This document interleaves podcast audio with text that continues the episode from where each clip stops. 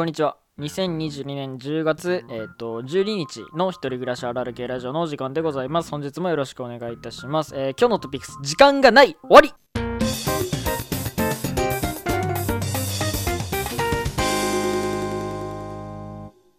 本日の、あれ、本日の、おかしいな。本日の一人暮らしあるあるのコーナー。あいけました。あの、ちょっと急いでたんでね、エコーがかからなかったんですけど、コーナー行きたいと思います。えー毎日一つ一人暮らしあるあるを発表しています。番組の後半で明日のあるあるをクイズとして出題しています。本日のあるあるはこちら。もやしがコスパ最強。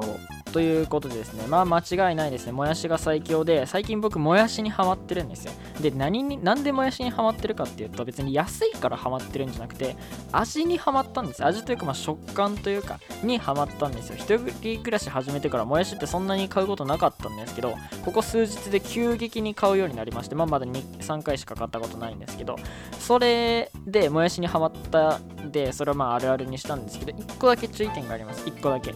えっ、とね、もやしにハマってるってことは、親にあんま言わない方がいいです。なんでかっていうと、親がちょっと悲しむから。別にお金足りてるし、バイトもちゃんとしてるし、不自由なく暮らしてるけど、もやしにハマってるって言うと、親がちょっと悲しむから、お前らは言うのやめとけっていう話です。これだけ。あの、時間がない。終わり。